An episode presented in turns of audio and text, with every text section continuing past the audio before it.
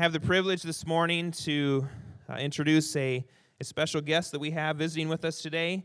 Liz and Jeff Hartensveld are with us. He's going to come and, and share and talk about mission to the uttermost. Uh, Jeff has is in charge of AGWM mobilization is the the title. But what that means is is he helps mobilize the church to the ends of the earth and mobilize individuals to the ends of the earth. And he, he helps lead and, and does that in an incredible way. He and Liz and their four kids served in Indonesia for 23 years. Long time. Establishing churches there, uh, multi campus international church. Jeff is an incredible pastor and a great man of God, and I, I know that you'll be challenged and encouraged with what he brings this morning. Jeff, I'm going to encourage you to come. Can we welcome him this morning? Okay, thank you, Pastor Zach, and it is great to be in Lafayette, Indiana. It's my first time ever to be here. Uh, had Bruno's Pizza, got down into the uh, Purdue University crowd down there. Sorry for the loss yesterday, but um, it was a close game, right? That's what I saw on the scoreboard anyway. Um, but really, uh, great to be here. And, uh, you know, I want to just share a little bit this morning with you about how God can set you and set your church on what I call is a great commission trajectory. I know that God has an amazing plan for you, for your church, and it is going to take you places that you never dreamed imaginable in your entire life. You know, when Liz and I started out as missionaries, uh, as Pastor mentioned, we were serving in Indonesia for 23 years. Indonesia, uh, fourth largest country in the world and the largest Muslim country in the whole world. And uh, we were in our, uh, we'll just say, our early 20s. And when we got to Indonesia, we said to our missionary mentor, we, we met, and he said to us, What are you good at? And you know, when you're in your early 20s, you think you're good at some things, but I thought honesty was better. And I said, Well, we really don't know what we're good at yet. And so he said, Well, it's better if we put you in a mission outstation then. Now, mission outstation is not always like the best place to go. It means you're going to be like way out there. So we, we, we ended up at what we call, you know, as a mission outstation, and things were going well. We were teaching and preaching and enjoying ourselves. And um, all of a sudden, the good news hit us that Liz was pregnant with our first child. So that was great news. The bad news was that the hospital was a two and a half hour drive from where we lived. So, not leaving anything to chance, I decided we should go early to the hospital. Now, not that early, but you know, I wanted to get there, see what the place looked like, introduce ourselves, and let them know we'd be there in about, you know, eight months for a baby. So we, we, we made the trip to the city of Kediri where, uh, where this hospital was, and uh, we, we got there early. Of course, you know, you don't know the roads there. We got to the hospital early, and we're in the waiting room, and, and I'm pacing back and forth in the waiting room like this right here. I'm just going back. I have a lot of nervous energy, you know, and so I'm working it off, you know. And, and Liz finally said, Jeff, you're driving me crazy. I'm not due for like another seven and a half months, and you're already pacing the floor, okay? Go out and take a walk. Go out, you know, do something with yourself. And so I started walking around in this Muslim city of 750,000 people, and it struck me that my daughter would be born in a city with no Christians and no churches. And, and I said to my, something rose up inside of me. Something right here just came up. And I said to my missionary mentor, I said, listen, uh, we're going to relocate or we're going to spend significant time in that city. And I would like to plant the, the first church here in, in this city. And so we went to that city and we uh, found a storefront and we kind of, you know, hunkered down there and waited for the birth of our daughter, began to share Christ with people. And for the next uh, remainder of Liz's pregnancy, we shared Jesus with people, and not one person became a Christian. now, that's like ministry in a Muslim country, by the way, if you don't know that. It's not always that easy.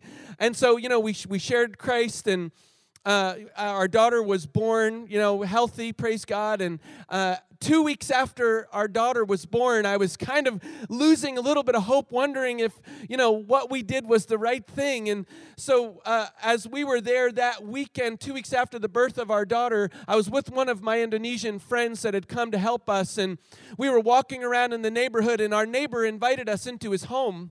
And as we were sitting in his home and talking about things, and he knew we were Christians, and, and finally, very matter of factly, he said to us, My mother is dying in the next room. And, and you know, he just kind of hit us with it matter of factly. And we came to find out that his mother had been a lifelong diabetic. And what happened was she, because she hadn't been eating right and not taking her, the right medicine, she had gone into a diabetic coma and she hadn't been conscious for three days. But when he said, My mother's in the next room dying, this Indonesian brother with me said, God can heal her. Now I just said, Whoa, you know. you don't promise something that we can't, you know, come through on. But he said, No, God can heal her. And so we went into the room where the woman was and we gathered around her bed. And before we prayed, we began to worship the Lord. How many of you know that God inhabits the praises of his people?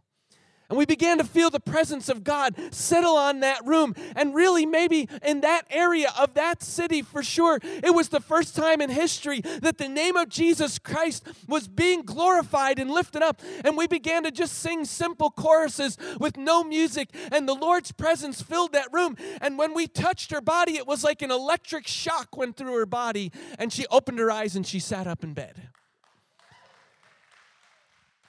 She saw that there were some foreigners there serving her and she said um, you know very you know asians are very hospitable. She said i need to go and make you a meal. And so she jumped up and she ran into the kitchen. I said this is like new testament you know Jesus had this happen. I'm like, whoa.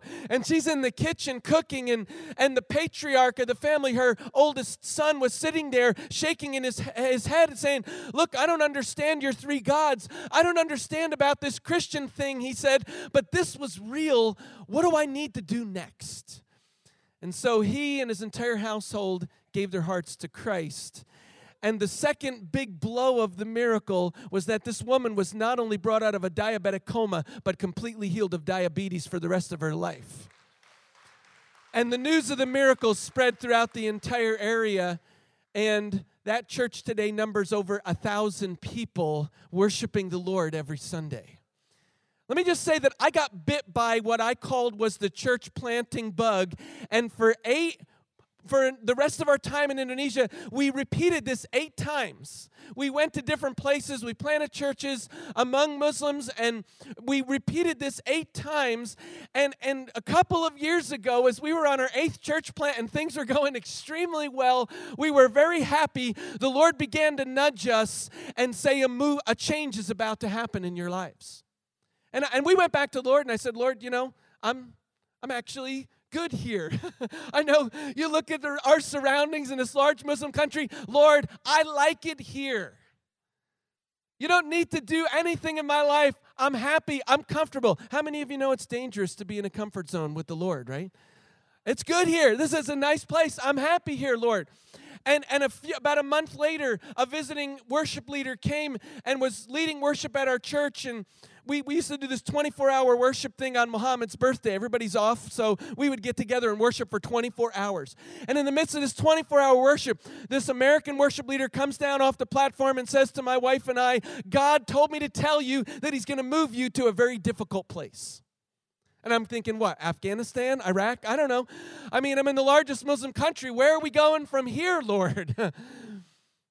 And it was about two weeks later that I got the phone call from the leader of Assembly of God World Mission saying, Jeff, I need you to come back to America and mobilize the American church for missions. That's the hard task that the Lord has called us to do. And so this morning, I'm here because we would like to see you mobilized for missions.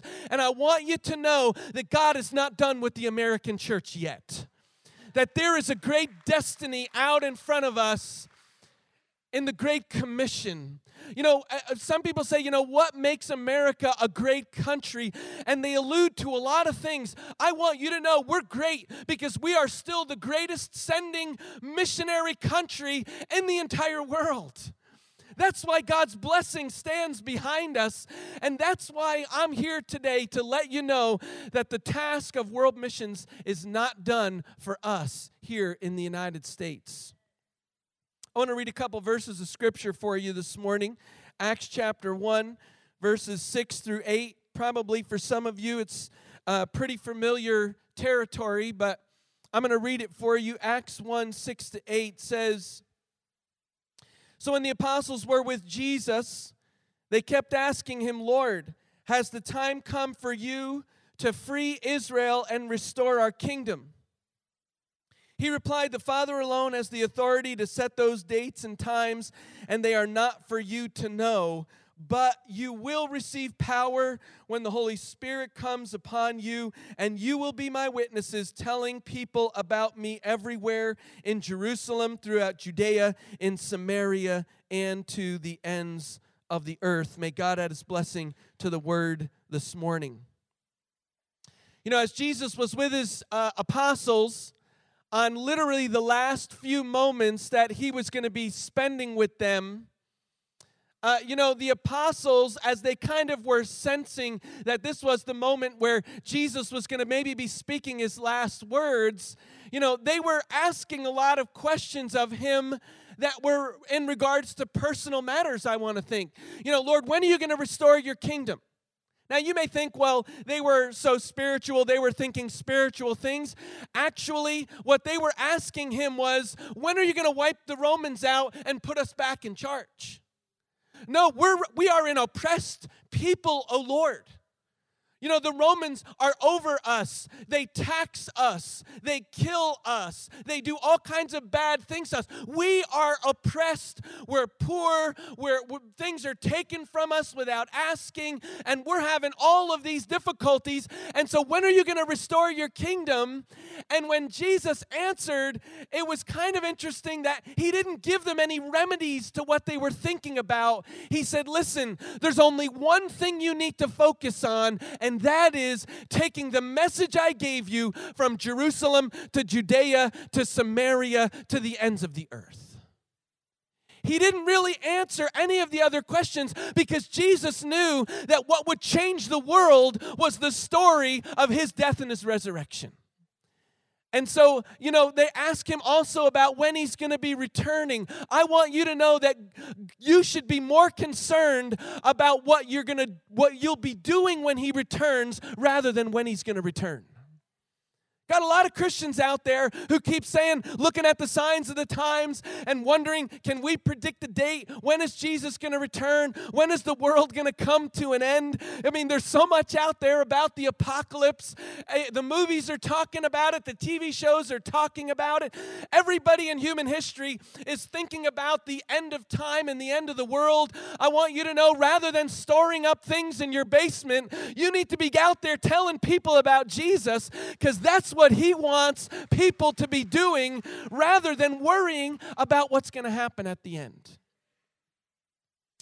You know, the first thing I want you to know about these verses is that the command of Christ was and is not an option. So, that, those commands of Jesus to go from Jerusalem to Judea to Samaria to the end of the earth was not just this optional command of obedience. Again, these were his final words. You know, uh, I don't know about you, but when you hear someone's final words, or when you give someone final words, you want them to obey those instructions or at least listen to those instructions.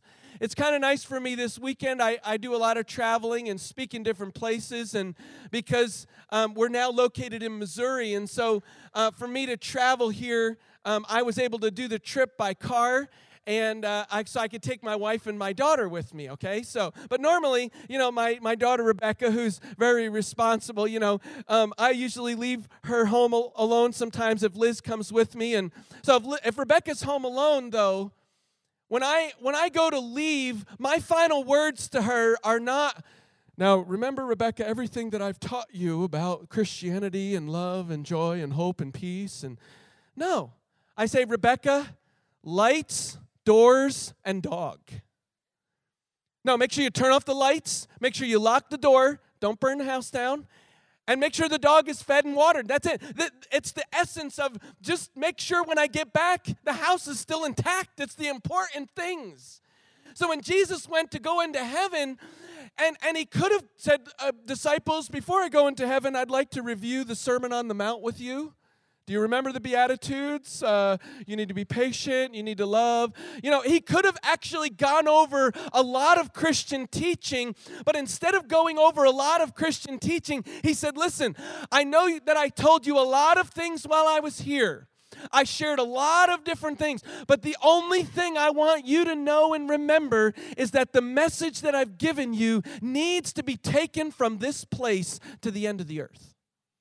Did you know that 80% of Christians have never led someone to Christ?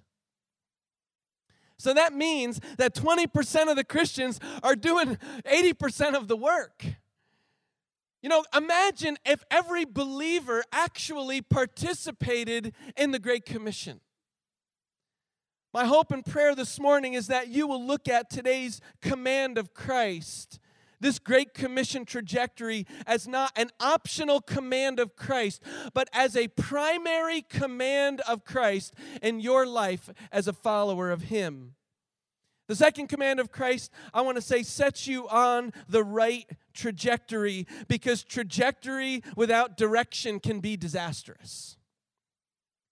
So it sets you on the right trajectory. And what do I mean by that right trajectory? Well, when Jesus was standing there with his disciples, he said, I want you to go from Jerusalem to Judea to Samaria to the end of the earth.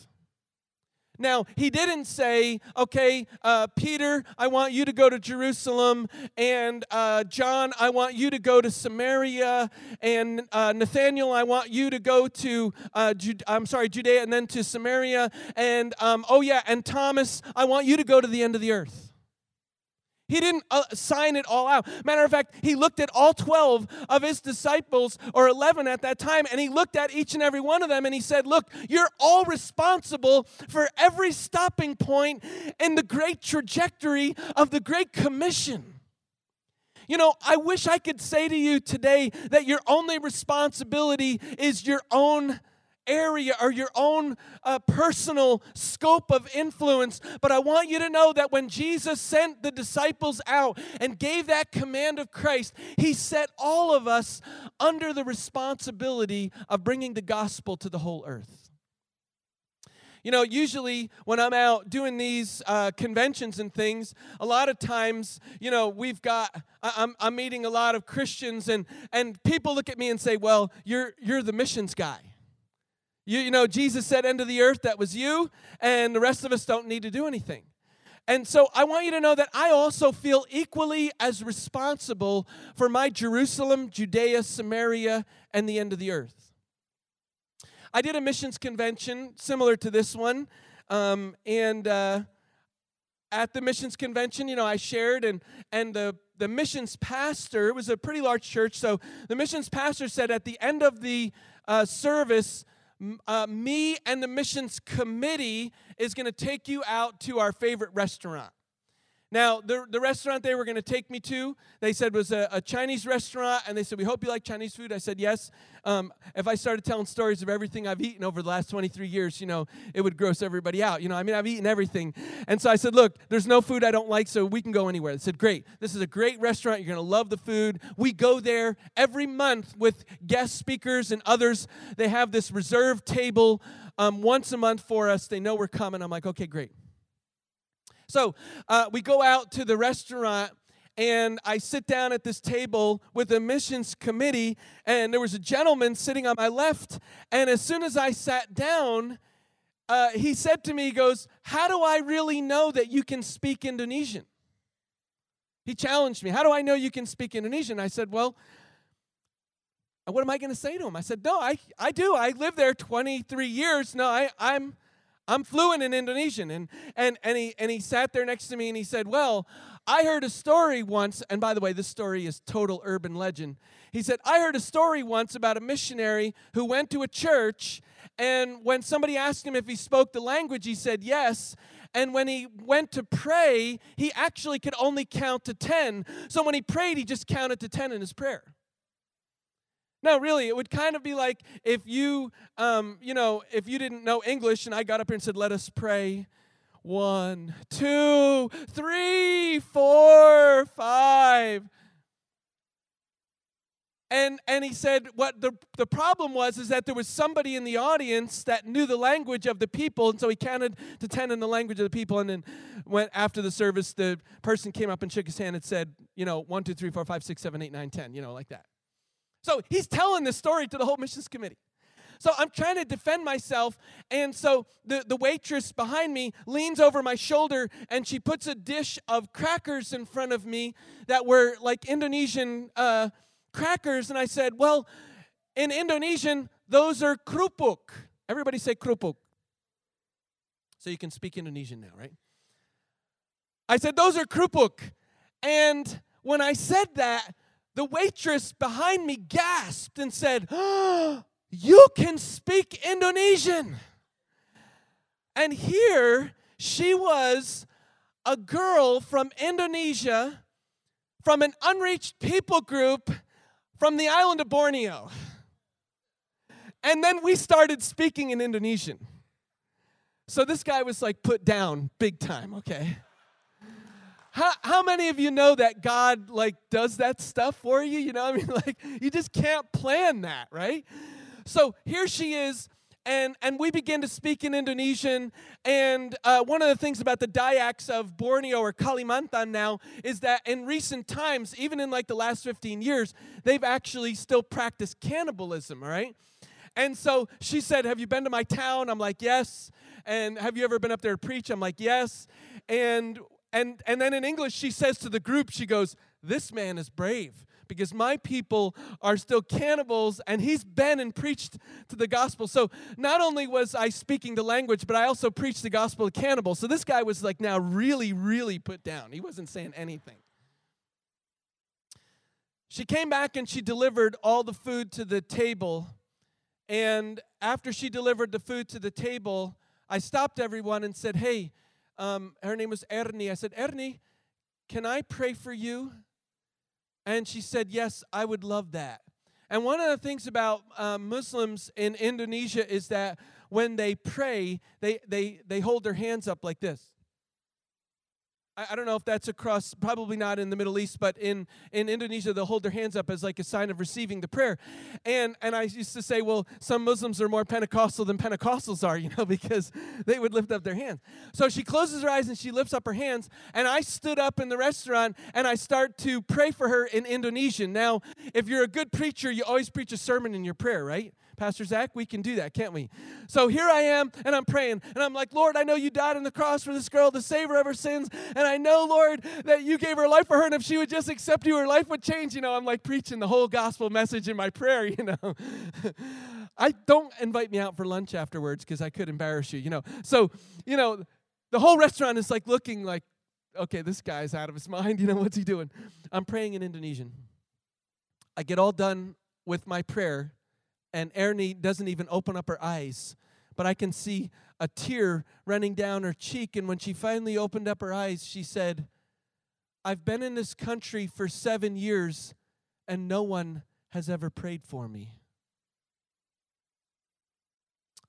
I sat back down, and that wise guy sitting next to me wasn't done yet. He said, That's why we need more missionaries here in America.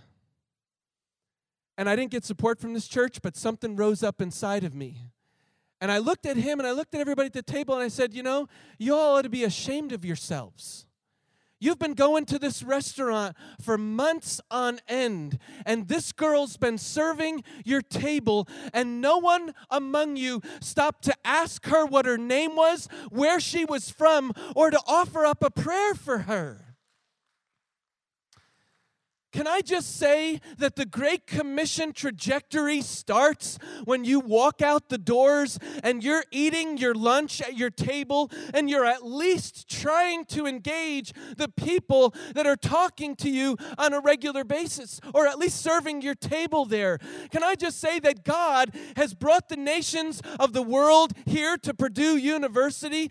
And I look across the flags that are in the back here. Can I say that not only those people, but but there are native born sons and daughters of Indiana. There are Hoosiers out there that have still yet to get an accurate and accountable witness of Jesus Christ. And so, if you set your life on a Great Commission trajectory, it begins in Lafayette, it goes to Indiana, it goes to the United States, and then it will take you to the ends of the earth. You need to set that direction correctly as you leave this place today. The third thing is that this command of Christ is the key to unlocking access to spiritual breakthroughs.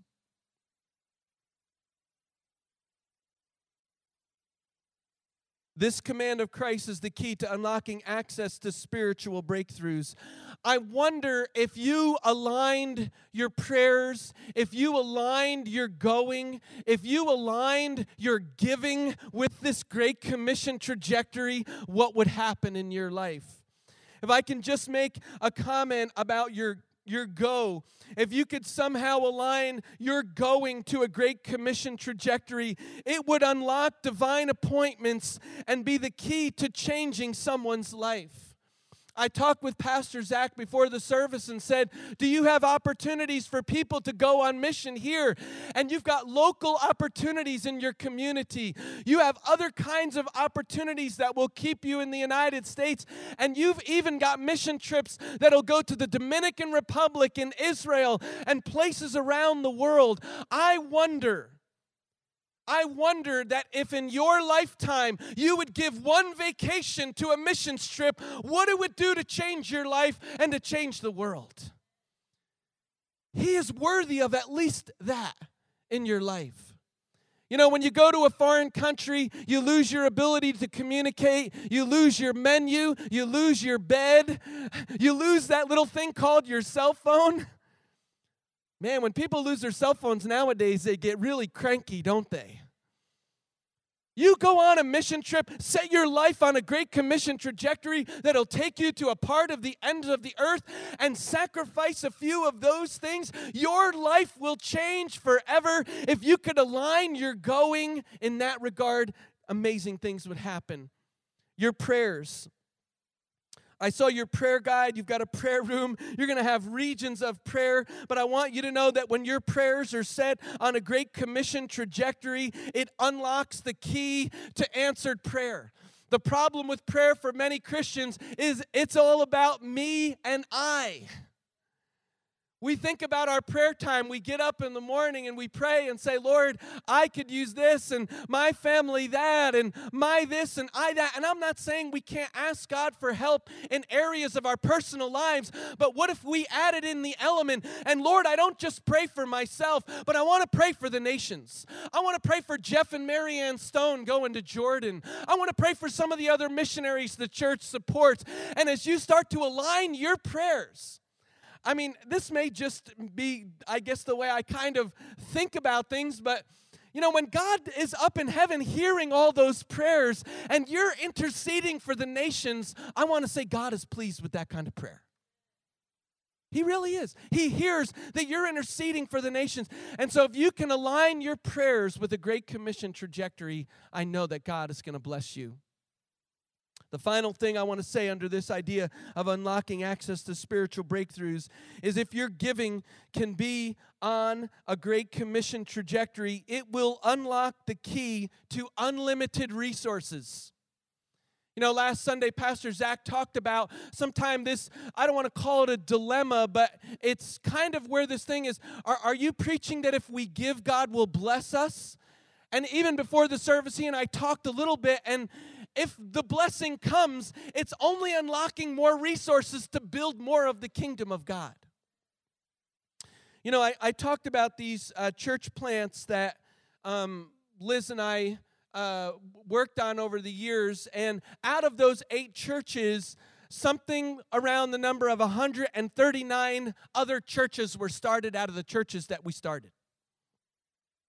So God was good, a lot of new churches but many of them were in small rural communities. They were under resourced and, um, you know, had difficulty finding a place to meet. And so, the last church plant we did, things were going really well. God was blessing the church financially and in other ways. Uh, as a matter of fact, um, we had moved our church from a uh, temporary location. We had been meeting in a hotel, and we moved it to where there was a vacant space in the local mall that we took and we built a 400 seat sanctuary inside of some shop houses. And uh, God was really blessing us there. And, uh, and I announced to the church and said, um, God spoke to me, and we're going to build a hundred churches for these hundred. And we're going to we're going to set a mark of a hundred churches. Uh, uh, to, to build. Now, we had church building down to a science. Uh, believe it or not, we could build a 200 seat sanctuary if they had the land for about $10,000. So it was a reasonably priced uh, amount of money. And I said, We're going to build 100 churches in partnership with these local congregations. And when I got done announcing that, um, one of the ladies in the church came up to me and said, um, Pastor Jeff, there's two problems with your plan. I said, okay, what, what are the problems? And she said, well, first of all, the problem is that 100 times 10,000 is a million dollars. We don't have a million dollars. This is not America. This is Indonesia. We don't have, are you out of your mind? And I said, well, look, I'm a man of faith. Don't talk to me about that. She said, Secondly, this is the bigger problem. I said, What's that? She said, We don't even own our own church building. So, so let, now she said, What you're doing is off. She said, What needs to happen is we build our church first, and then we build a 100 churches for other people. Because the way things work in life is you take care of yourself first, and then you take care of others. And I said, Well, I guess I didn't think like that. And I said, we're going to build these 100 churches. And so we, we got in that program. We started to build those churches, and God was blessing us. And uh, as that was happening, uh, the owner of the mall, we had uh, rented the space and nobody was using it.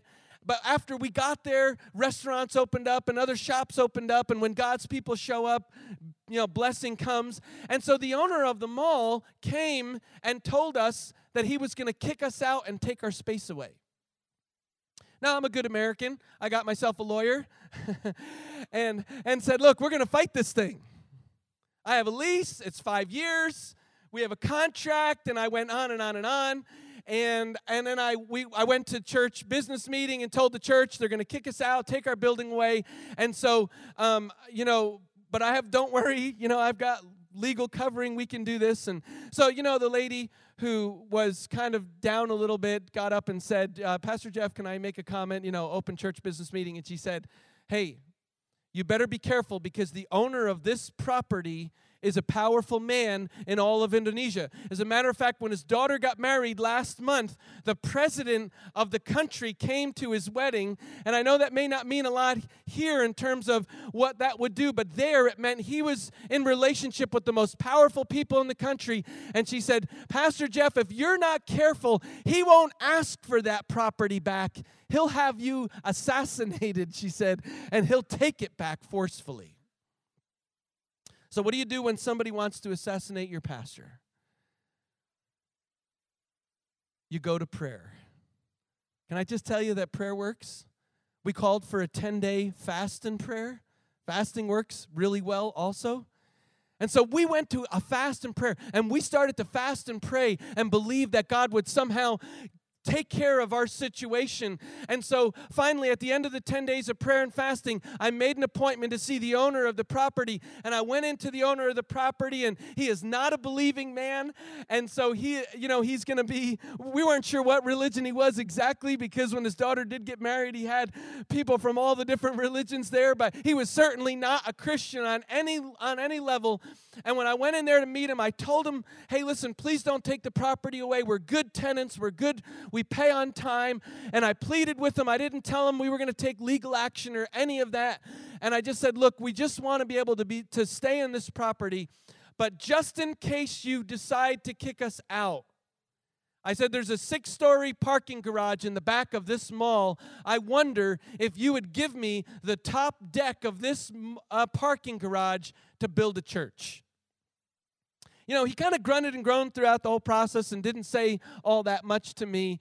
but dismissed me from the room finally. And I went back to my office, not sure what was going to happen. But seven days later, he delivered to me the blueprints to build a 1,000 seat sanctuary on top of the parking deck of that mall. It's a miracle.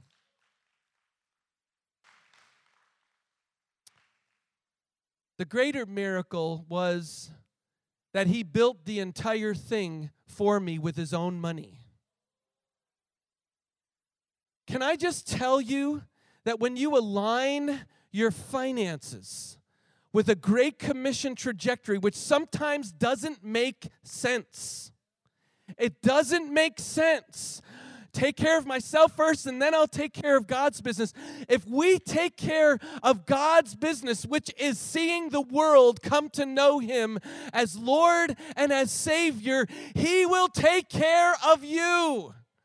He will unlock resources that you never dreamed possible. How could it be in the largest Muslim nation in a world that a man who doesn't even believe in him would take his own money and build a church? It's only God that can do those kinds of things. Set your life on a great commission trajectory, and God will take care of everything else. I want to say a word of prayer over you before Pastor Zach comes. Lord, in the name of Jesus, thank you so much for Connection Point Church, Lord. And I pray in Jesus' name that, Lord, people here today would hear your command to go from Lafayette, from West Lafayette, to Indiana, to the United States, even to the end of the earth. Lord, even if they can't imagine it, I pray, Lord, in Jesus' name, that you would give them a vision, Lord. Give them a vision, Lord, of your great commission trajectory for their lives. So, Lord, I commit my friends here today to you. In Jesus' name, amen. Thank you, Jeff.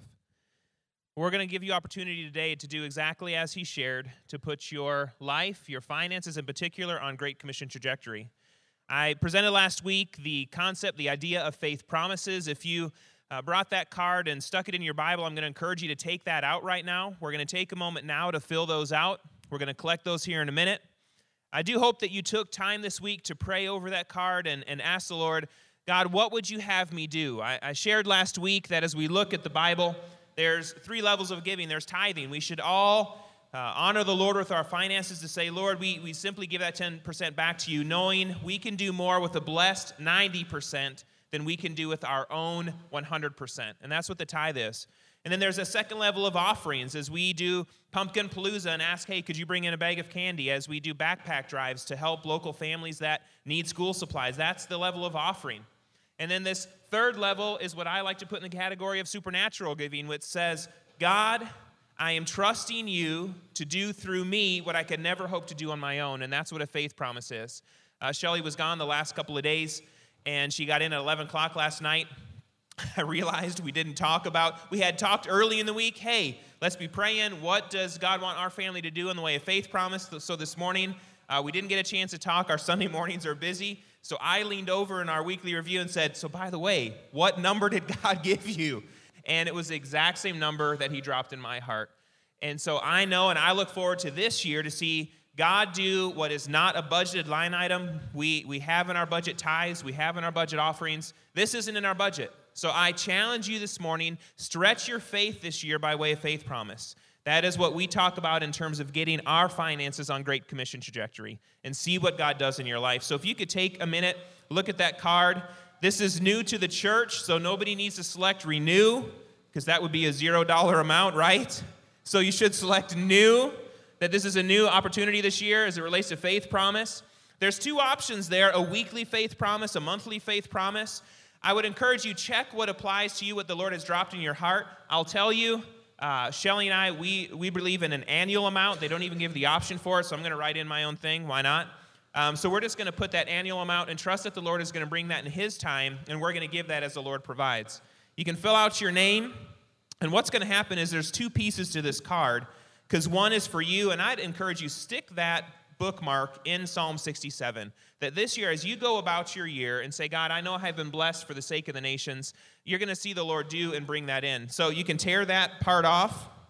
So one part, the small part, is for you. I'd put it in Psalm 67 as a bookmark to remind you, Lord, I can't wait to see what you do this year.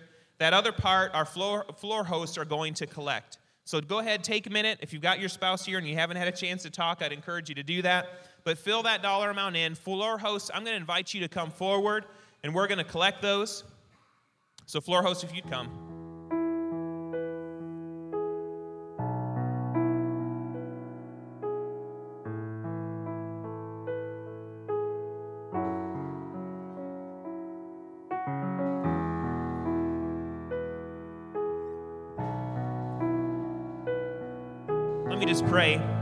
As the floor hosts have come. We're going to collect those faith promise cards. Heavenly Father, we just pray that you would encourage each and every one in this room. Lord, the amount doesn't matter. What matters is participation. So, Jesus, we're asking for 100% participation that everyone in some way would say, King Jesus, I understand you have called us to the uttermost, to the ends of the earth. And so, Lord, I'm going to respond to that today. And so, God, I ask that everyone would participate in some measure today to say, Jesus, I, I, today, from this moment, I may not have been living as a Great Commission Christian, but I choose to do it today. And so, Lord, we ask that you would bless these cards as they go. Lord, as we we count those totals, it's not something we're going to follow up on, but we're going to report next week and celebrate what you intend to do through this church in the coming year in the way of global expansion. And so, Lord, we look forward to next Sunday, an opportunity to celebrate. And Lord, so right now we just pray that as those cards come in, that it would be reflective of your heart for the nations and what you desire to do through this church. In Jesus' name we pray. Amen. As that offering bucket passes you by and you turn in those cards, I just invite you to stand as we close in song this morning.